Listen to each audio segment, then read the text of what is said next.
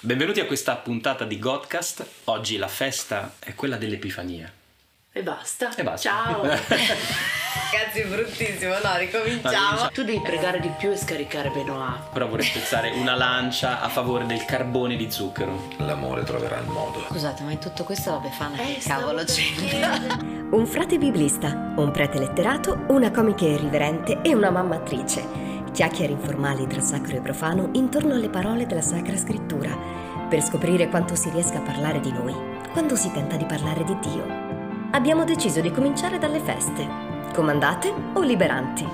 Siamo fra Roberto Pasolini, Don Paola Aliata, Ippolita Baldini e Laura Palmeri e questo è Godcast, dialoghi informali per ritrovare il gusto delle domande più vere. Benvenuti. La festa di oggi è quella dell'Epifania. Eh, la prima domanda davanti a questa festa che cade subito dopo il Natale è ma che vuol dire Epifania? Che cos'è questa eh, parola strana che poi è diventata la Befana eh, nel- nella lingua di tutti?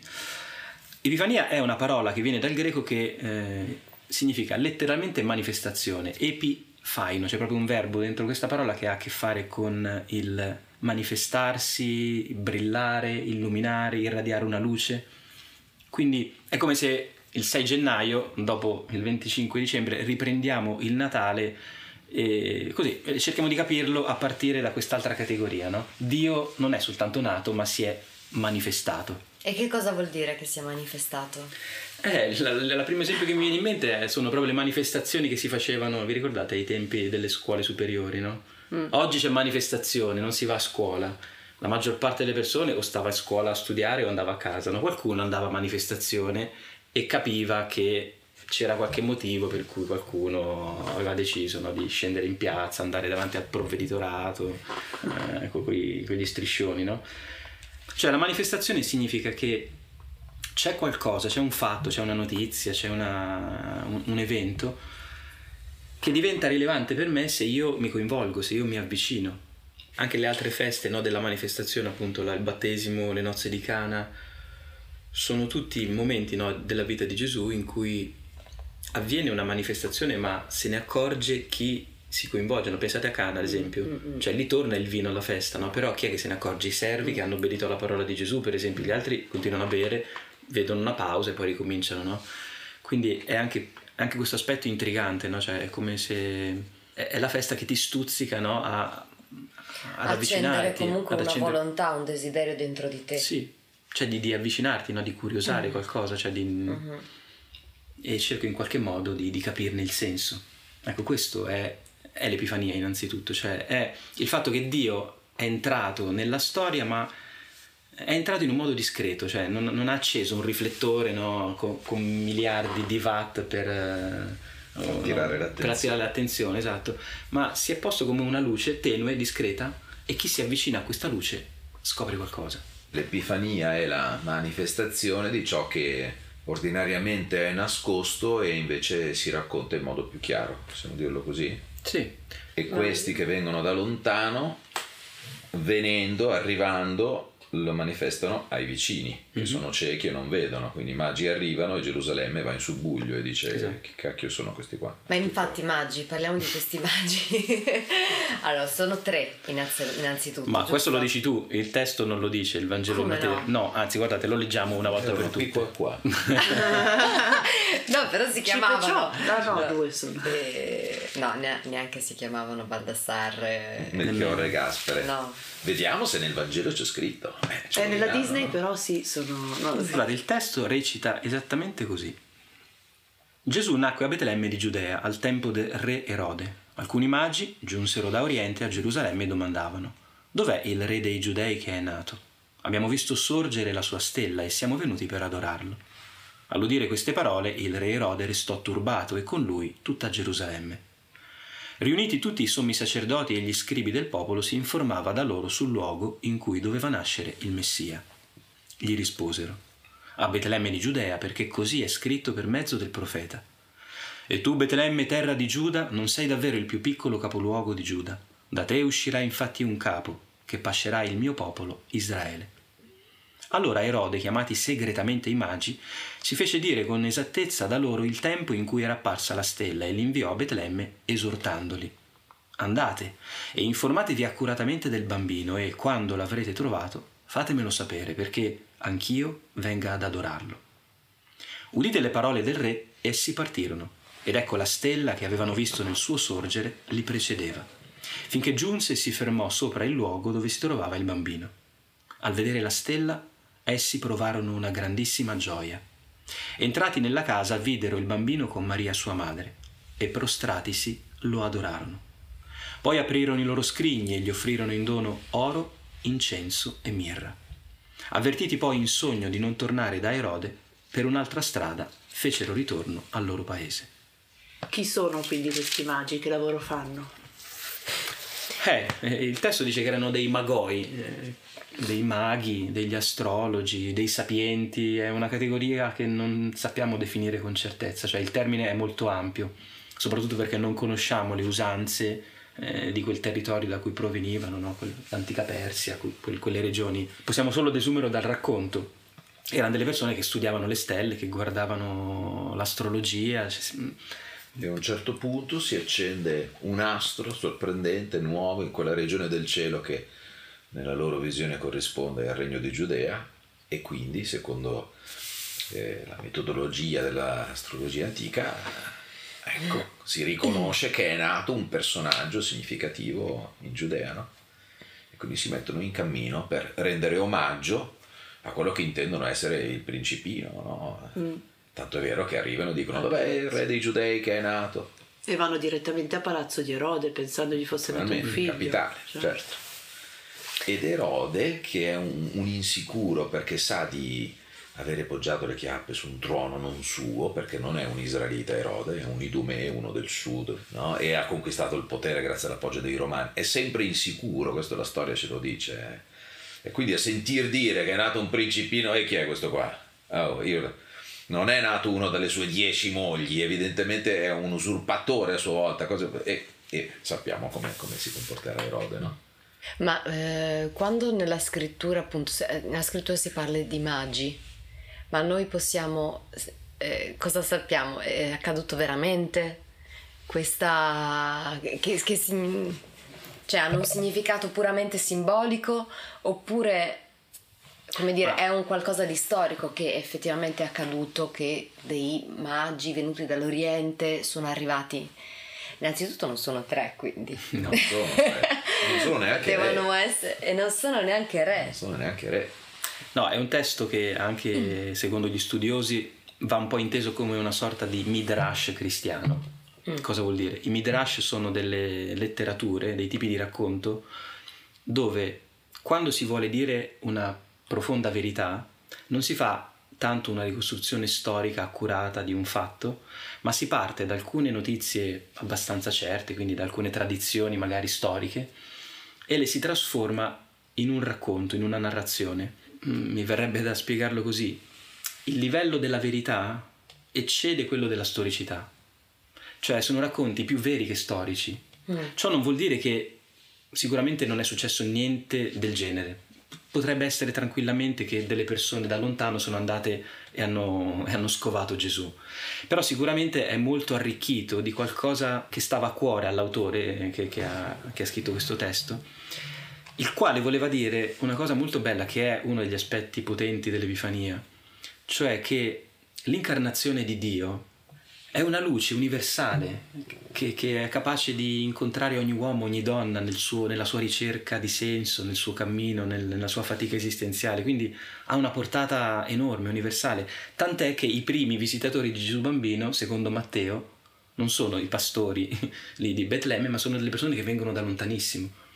Quindi la verità di questo testo ecco, non è tanto che erano tre che si chiamavano Gaspare, Melchiorre, Baldassare, mm, tutte certo. queste cose che a noi piace ricordare, ma che ci dicono anche poco no, sul senso di questa festa, ma ci ricordano che o noi capiamo che il Natale, comunque lo crediamo e lo celebriamo, è una specie di vaccino universale contro i mali del mondo, oppure non, non, non lo stiamo celebrando autenticamente. Ecco. Eh, quindi è, è un richiamo, secondo me, molto forte questo testo all'universalità del, della proposta di Dio. Mm.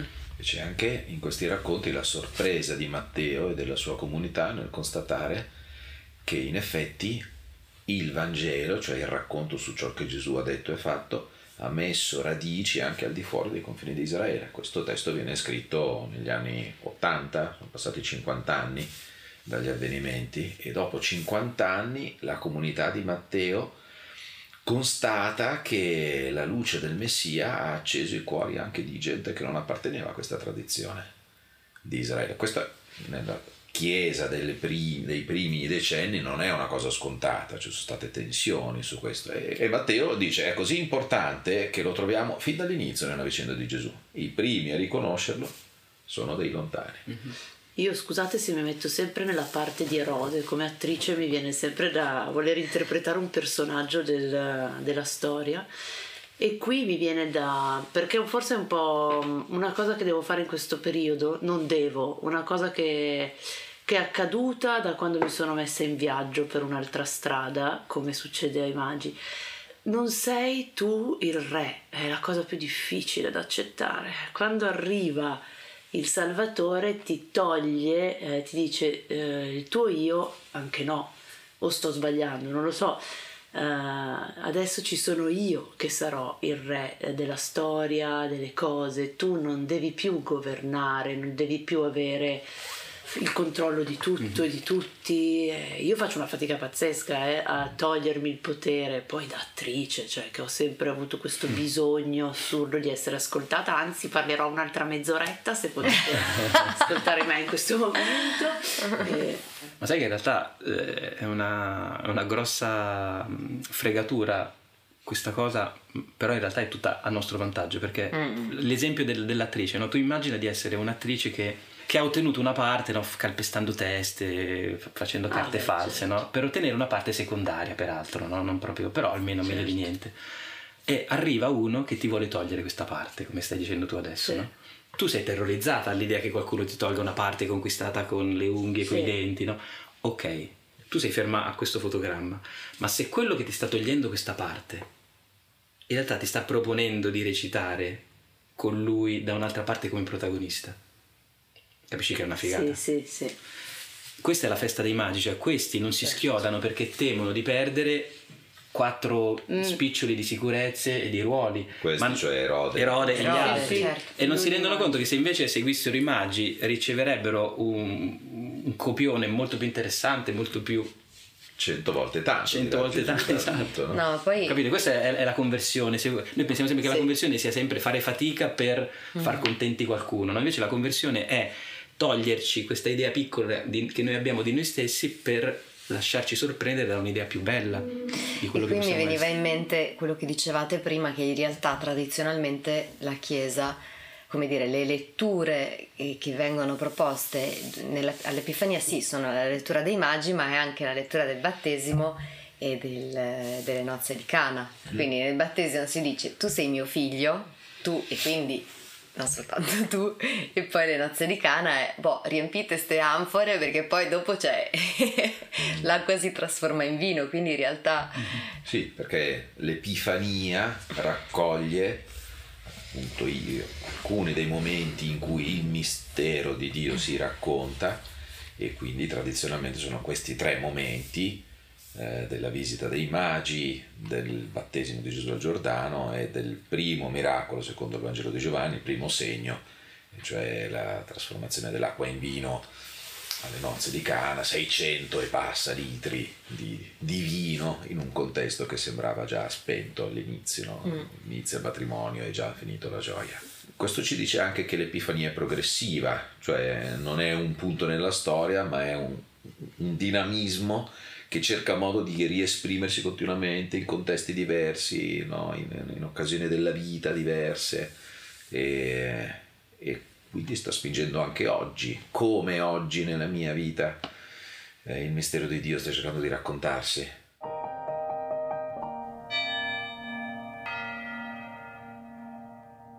Conoscete la storiella, sì, la conoscerete del, della mamma che bussa alla porta del figlio e dice alzati che bisogna andare a messa. Passano dieci minuti quello ancora lei alzati che bisogna andare a messa no babà non voglio perché bisogna andare a messa la domenica perché bisogna andare a messa la domenica te lo dico io perché ci sono tre motivi primo perché domenica domenica si va a messa secondo perché c'hai 50 anni e devi smettere di fare Terzo, sei il vescovo, se non arrivi tu, in cattedrale, non, non cominciano. Bellissima, è una barzelletta, non è una storiella. Una storiella, sì, una barzelletta.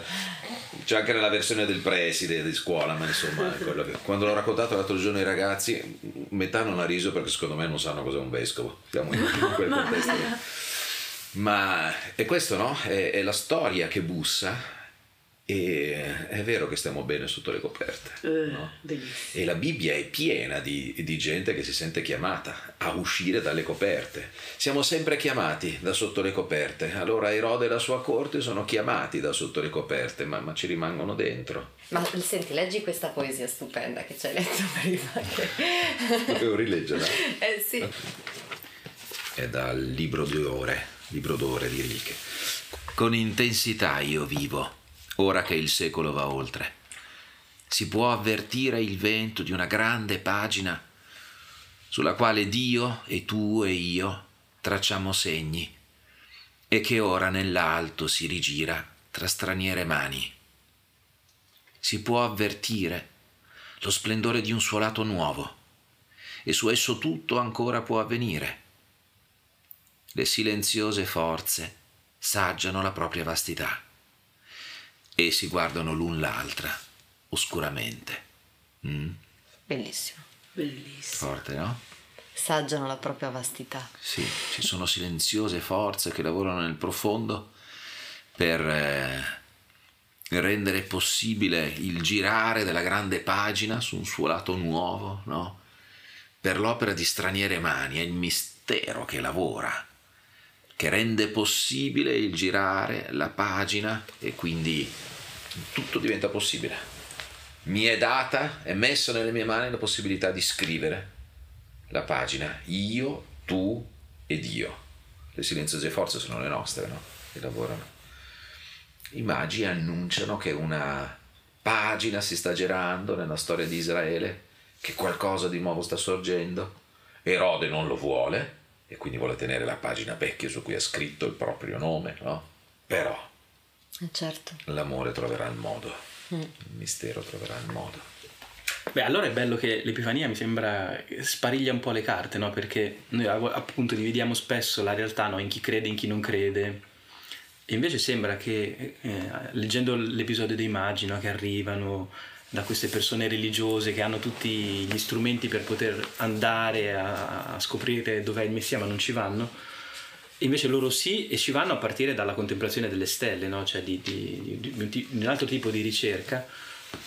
Eh, cioè, sembra dire questo, cioè che uno se si mette a cercare veramente le cose belle nel- nel- nella vita, nel mondo, nel- nella cultura, nella scienza, nell'arte, alla fine rischia di trovare Dio. Eh, invece chi pensa di averlo già trovato e non è più in ricerca, eh, rischia di perderlo. Scusate, ma in tutto questo la Befana Eh, che cavolo per c'entra? la befana, La Befana le calze. Eh, e che sì. c'entra Ah, sì. questa Tecnicamente- cosa? Voi che siete esperti di oltre... Vai, di esegesi della calza. Eh, No, esegesi- tecnicamente parlando, linguista- linguisticamente parlando, diciamo che è semplicemente una corruzione del termine epifania, che si è trasformato in befana, la quale poi nel tempo, attingendo, io credo anche da, da culti pagani, cioè da Folklore, tradizioni, anche, folklore popolare, è diventata no, questa, questa donna, poi brutta, con la gobba, col naso grosso, con la scopa, così, no, che, che semina eh, così... Doni e carbone. Do- doni e Però carbone. porta i doni. Porta i doni, sì, perché anche c'è le sempre... cipolle, le carote, a me metteva anche quello. Ma la come? mamma. Le cose per fare il brodo, non so perché. Un cappone dentro la calza. Però ecco, è un dono meno clamoroso no, di quello del Natale. Di solito è la Sì. calza appesa no, a un filo, uno si sveglia la mattina e, e c'è questa sorpresa, cioè il luogo dove dovrebbe esserci un piede, magari nemmeno troppo profumato, no? c'è, c'è invece qualcosa di, di- di dolce, di, di- di- di saporoso, no? di bello.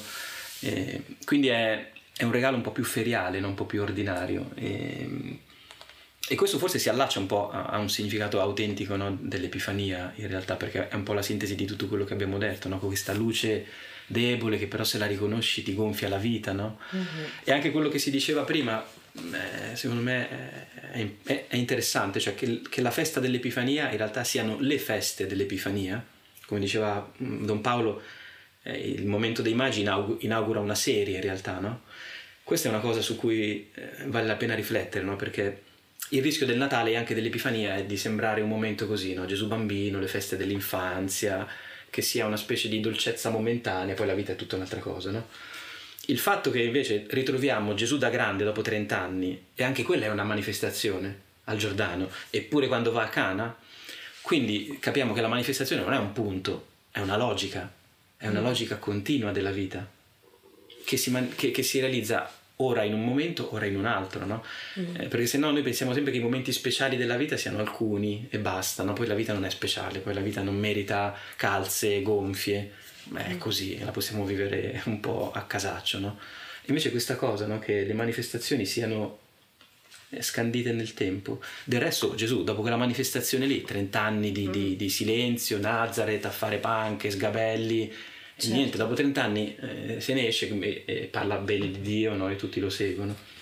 Quindi secondo me ci fa rinnamorare un po' anche del, di che cos'è la manifestazione. Ci sono dei momenti in cui ci prepariamo e dei momenti in cui sfoderiamo quello che abbiamo dentro, ma è tutta manifestazione di quello che, di quello che siamo. E poi ci fa sperare, no? Nelle sorprese della vita. Eh sì. Eh, magari mi arriva un fidanzato. Eh, chi lo sa. Mi fa sperare. Possiamo ridare il numero di telefono di Roberta? Questo sì, è il momento. Se posso, sì, sì, vai, tanto vai, scrivilo sulla pagina bianca per... della storia. Vai, scrivi tu. Fare... Sì, esatto, è la prima cosa che scriverai sul mio foglio bianco. Dio ti dà un foglio bianco, cosa scrivi? 333 2967 423. Se qualcuno vuole farmi una sorpresa per l'Epifania mi può trovare a questo. Ecco, noi consigliamo di telefonare anche per alleggerire il carico su di noi, perché se qualcuno se la piglia noi ce la pigliamo un po' meno. Qualcuno mi si pigli. Però vedi, strutturalmente l'uomo è proprio fatto così, no? Il fatto che il, la, il, l'universo è fatto così, il fatto che c'è una fine e poi eh, si verrebbe da morire, però c'è un altro inizio, no? Ed è una promessa di qualcosa di dolce che ti arriverà. Mm-hmm. E se no staremo... Beh, questo è l'orientamento della vita, no? Noi rispondiamo sempre a qualcosa che ci ha preceduto. Quindi abbiamo siamo sempre nella condizione di agganciarci a qualcosa che ci è venuto incontro. Mm. Questa è la dimensione della fede. La fede è sempre risposta a un amore gratuito, incondizionato, in cui ci troviamo immersi per il fatto stesso che esistiamo. Questa è la visione biblica delle cose. Siccome io esisto, cioè io sono già amore diventato mm, cellule, molecole, io sono amore che si esprime. Questo è il punto di partenza. A questo posso rispondere, il foglio non è già più bianco, c'è una parola iniziale, mm. eh, che, che, poi è, è, quella che scende su Gesù al Giordano, no? tu sei mio figlio amato, questa è, è la parola che, che ci accende alla vita tutti. Cosa ne farò? È la parola che muove i magi. Perché andate magi? Perché c'è la stella, perché è lì. Sapete, Edmund Hillary, il primo forse, forse il secondo ad avere scalato l'Everest negli anni 20, a un giornalista che gli chiede ma perché sali sull'Everest? E lui dice perché è lì. No, il fatto stesso che lì mi chiama, mi interpella e io vado. Ecco, questa è la vita, questa è la fede. Scusate, però abbiamo parlato di cose sublimi, molto bello. Io però vorrei spezzare una lancia a favore del carbone di zucchero. Eh. Perché non so se a voi è capitato di aprire la calza e trovare. Era il mio preferito in assoluto, lo ecco. desideravo. perché secondo me questa cosa, no, che magari è una tradizione popolare del cavolo che si è diffusa così ad casum, non so, non so per quale motivo, però secondo me è molto, è molto profonda, no? Perché è come se fosse eh, esorcizza una paura. Noi abbiamo tutti paura di non meritare un tubo o al massimo un pezzo di carbone. Il fatto che da bambino tu fai questa esperienza, che mangi questa cosa brutta e poi dici wow, è buona. Sì, ma quello però è... No, però è geniale. Però è stata, è una, all'inizio veramente da, mettevano i pezzi di carbone Adesso poi Certo, visto che no, siamo no. diventati tutti più buoni dopo Quello l'avvento zuccherato. di Walt Disney però- e l'hanno trasformato in zuccheroso, però all'inizio è anche lì. Perché mettevano il carbone? Perché è la cenere. Cioè, il- la befana eh, in quel momento all'inizio dell'anno ti puoi dire tu puoi diventare qualcosa di dolce, ma se sei stato cattivo ti puoi anche Eh, incenerire. cioè, non è proprio Vabbè, scusate, io porto sempre sul lato un po' Eh, più così, pagano, folclorico, però No, ma io lo collegavo semplicemente al, al discorso no, che è- è, sì. proprio un aspetto di Dio, no? cioè tu Dio hai un po' paura di, di- di avvicinarti, no perché ti giudica, perché se ne frega, perché non, non sa cosa dirti, no? e invece poi se ti avvicini si trasforma un po' l'immagine che hai di Lui no? ed è questo un po' che anche l'Epifania ci vuole comunicare, no? non l'abbiamo detto, ma in questi doni forse ecco, dell'oro, dell'incenso, della, Eh no, della infatti mirra, quello volevo chiederti. che sono i grandi simboli, no? cioè tutte le rappresentazioni dell'Epifania ai bambini che, che incarnano questo gesto qui. Che vuol dire? Che mentre noi pensiamo di dover dare qualcosa a Dio per rendergli omaggio, per dirgli che, che è grande, per annichilirci un attimo davanti a Lui, mentre facciamo questo gesto, siccome riconosciamo che Lui è da- davvero qualcuno che merita questi doni, l'oro, l'incenso, la mira, cioè Lui è un re, Lui è un Dio, Lui è uno che, che sa donare la vita, noi stiamo facendo una professione nel- nei confronti della nostra umanità. Questo è l'aspetto laico della fede, cioè se noi professiamo Dio correttamente non possiamo non professare eh, parimenti quello che siamo noi, altrimenti non c'è vera conoscenza di Dio, cioè l'unica conoscenza autentica di Dio è quella che ci fa anche conoscere fino in fondo noi stessi, Alt- altrimenti sono tutte cose stravaganti, illusorie. Per cui la festa dell'Epifania in realtà è una salvagente enorme, ha, ha comprensioni poi di Dio che, che Deviate. deviate e devianti, sì. E quindi buona Epifania. Buona Epifania a tutti. Buona Epifania che vuol dire buon ingresso in modo più consapevole nell'anno che si apre, che si è aperto. E come i magi tornano a casa loro seguendo una via diversa da quella che li ha condotti a Gerusalemme e a Betlemme, così auguriamoci anche noi di entrare in modo nuovo nell'anno che si apre. Lasciamo le nostre calze vuote, svuotate in camminiamo. quest'anno e aspettiamo che si riempiano. Aspettiamo la Befana, no? Che viene di notte. Se con le calze tutte rotte, il vestito, la sottana, giusto? In vestito alla romana, io Eh, sapevo. c'è quel passaggio lì che ognuno ce l'ha diverso. Sicuramente il finale è viva viva la Befana. Viva viva la Befana. Viva viva la Befana! Viva eh!